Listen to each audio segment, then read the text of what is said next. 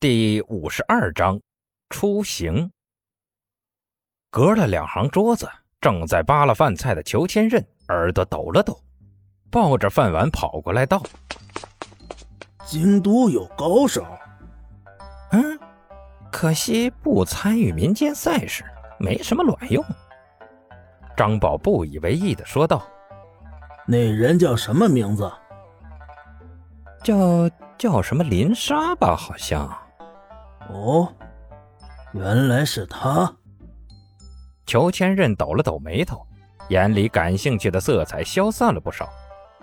陈斌疑惑的问道：“怎么，那人你认识？”“嗯，上一辈武校最后一届毕业生之一。”裘千仞面无表情的介绍：“当年一共十二名学生，他是武功最差的一个。”同时，也是关系最硬的一名。现在看来，混的倒是不错。有时间的话，你可以找他接触一下。不过要小心啊，他是个无利不起早的人物。有机会再说吧。混了一顿饭，张峰一个老师都没挖到，显得无比失落。不过他倒不是那种知难而退的人。明白几个老师都跟陈斌有着不浅的关系，短时间内挖不到手后，强行给张宝交了学费，用陪孙子读书的名头，厚着脸皮跟张宝混进了学校，打算来一场持久战。这情况，不知道的还以为张宝是什么娇嫩的小少爷呢。学生们古怪的眼神，羞得张宝差点没把张峰从五楼丢下去。下午时间。裘千仞和楚留香出场，带着学生们在操场上挥汗如雨。曾为黑旗军总教头的黄飞鸿在旁指点，张峰混在一旁津津有味地偷师，倒是一副难得的清闲画面。陈斌看了会儿，觉得没什么事儿，本想回去睡觉，哪知道刚上楼，远远就看到又一辆车过来。车上下了个娇俏可爱、拿着手机自说自话的女孩，不是朵朵又是哪位？他刚到门口就被铁船甲拦住了，陈斌只能洗把脸下去迎接。哎呀，真的啦，大块头，我跟你们校长认识，他允许我过来直播的。朵朵被拦在门口，怯生生地解释着，两眼含着泪水。铁船甲的造型给他的压力很大。铁船甲板着脸孔，一副大公无私的表情。不好意思啊，小姑娘，空口无凭的，我不能相信你的话。那你进去问一句不就知道了吗？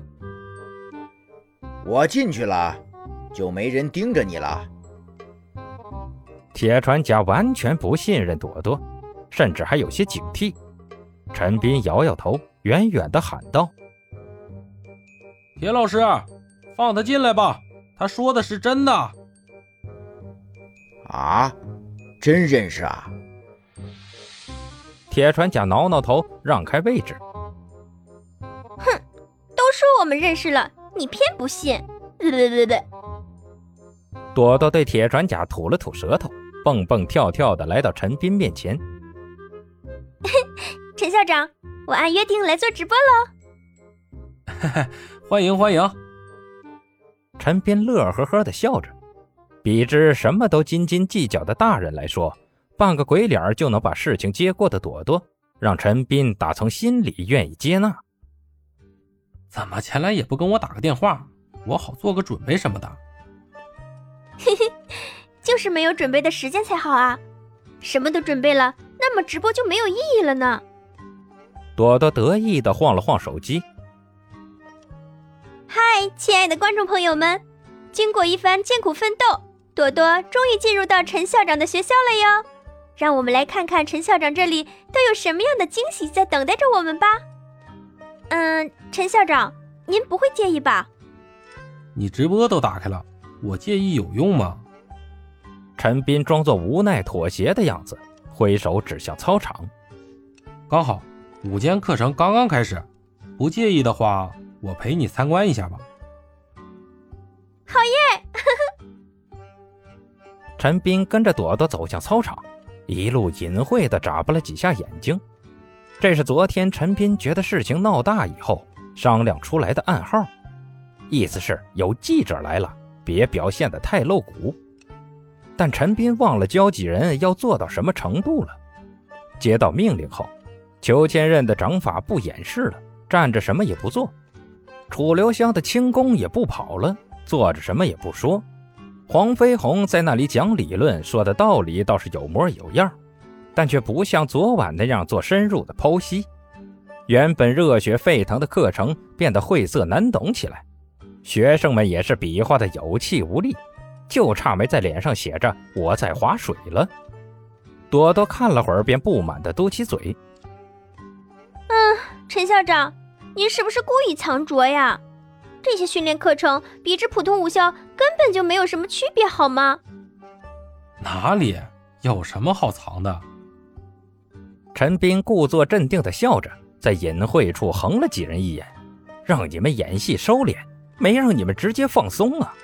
你们到底知不知道什么叫藏拙？三人面面相觑，对陈斌做出个爱莫能助的表情。我们确实不会。朵朵指着几个正在比划的学生说道：“你别想骗我，你瞧瞧他们，练了半天就出了一点点的汗，显然平时的运动量跟现在的运动量根本就不成正比。”陈斌咧咧嘴：“呵，您观察的还真仔细呀。”哼那是，群众的眼睛是最雪亮的。朵朵把屏幕亮给陈斌看，各种弹幕满天飞，都是吐槽陈斌这边教学质量不过关，或者挑刺儿陈斌藏拙的，说的有理有据，引经据典，显然有不少专业人士在里面。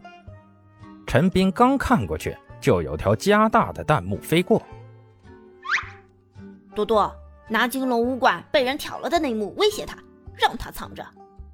这条弹幕飞过后，顿了会儿，屏幕跟炸了似的被刷起来。我操！楼上的兄弟，你泄密了！二三三三，实力罕见。这个队友我卖的服气。陈斌愕然的看着弹幕，朵朵以为他被弹幕里的分析吓到。